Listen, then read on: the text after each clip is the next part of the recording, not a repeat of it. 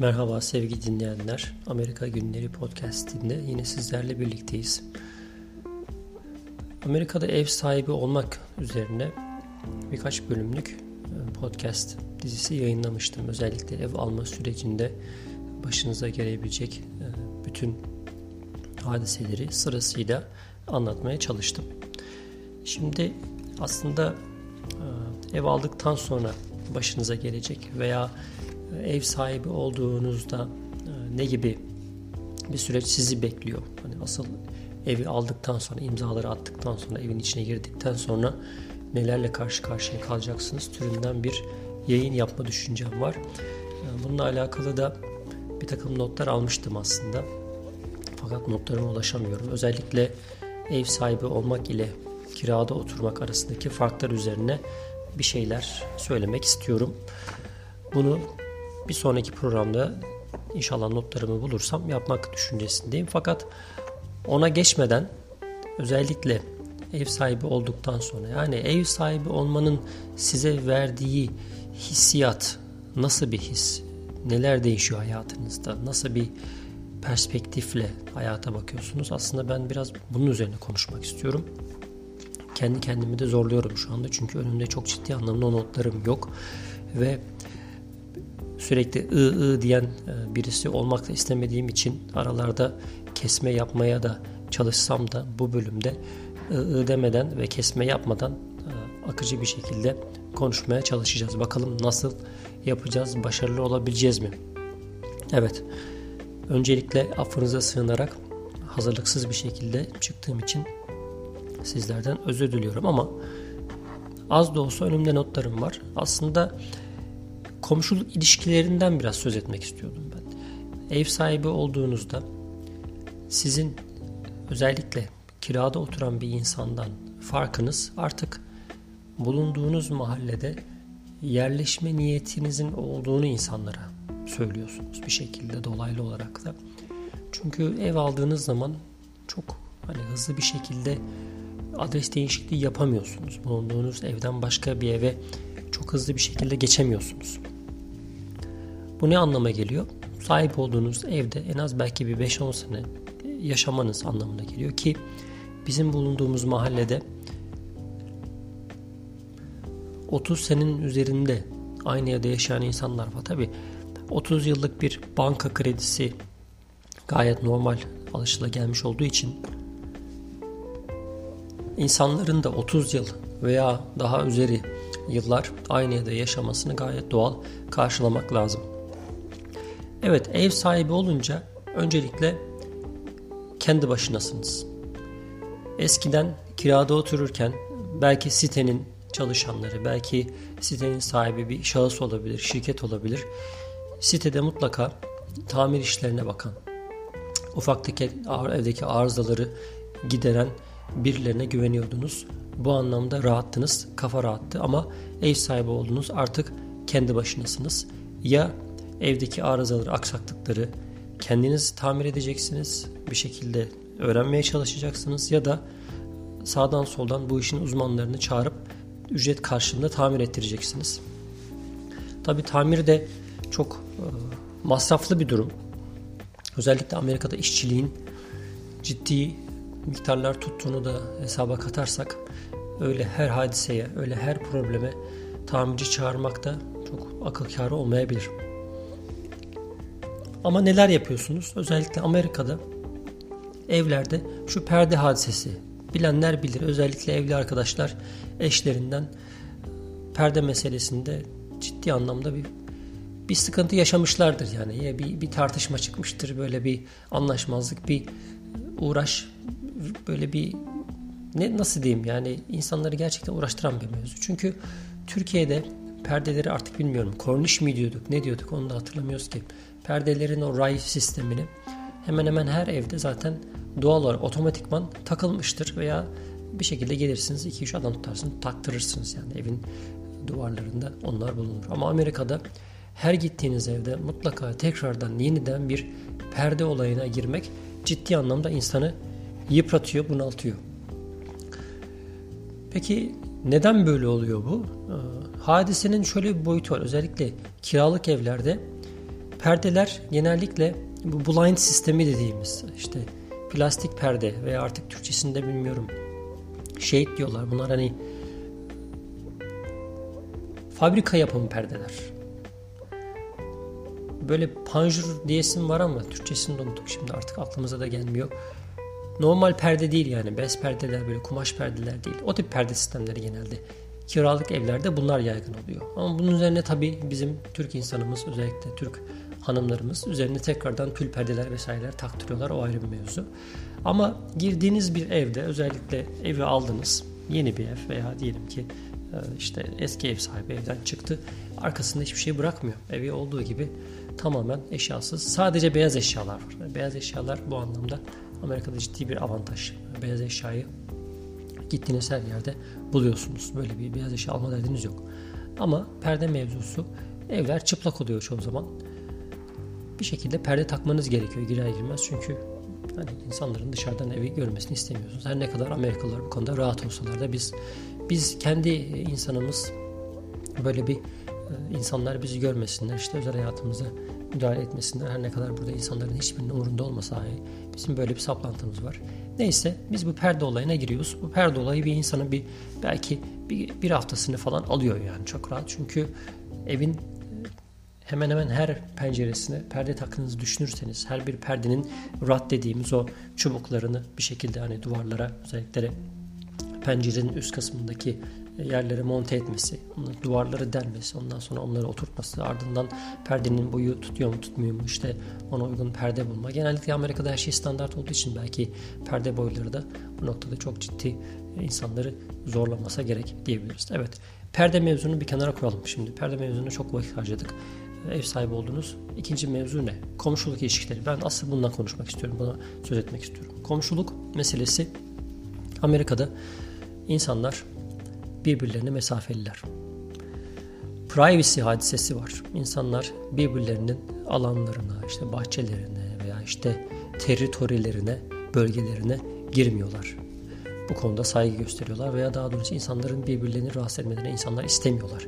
Beni rahat bırakın kardeşim. Özellikle adam ev sahibi olmuşsa ciddi anlamda hani evinin bahçesi geniş, evlerin arasındaki mesafeler böyle büyükse e, şu anlama geliyor yani ben buraya bu evi aldım e, kendi kafamı rahat bir şekilde dinlemek istiyorum.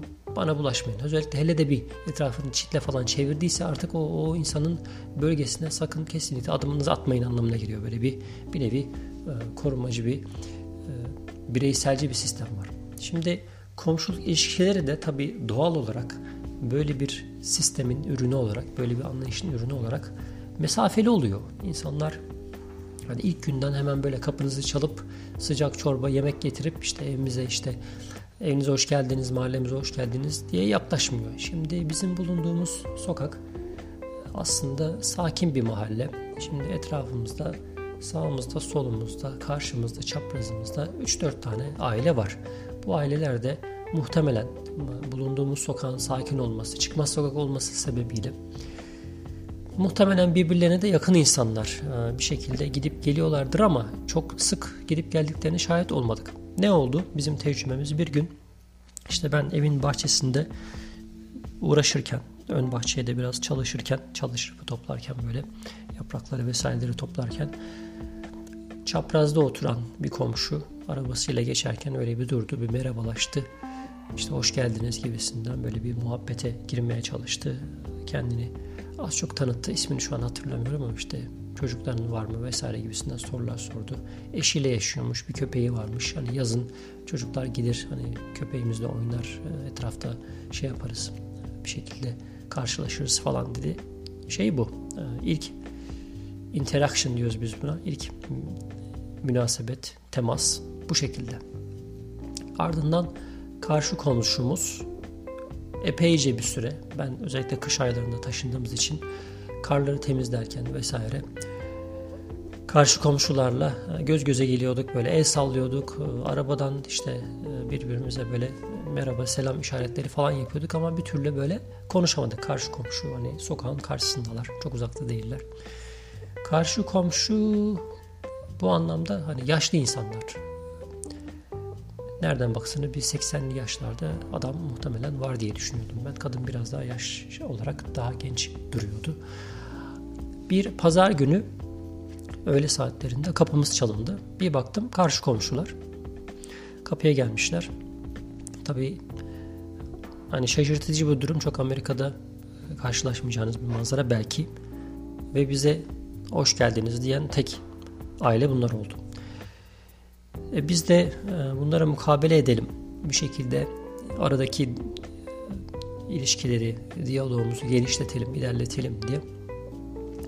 Onların bu hani nazik tavırlarına karşı biz de küçük bir jeste karşılık verelim dedik.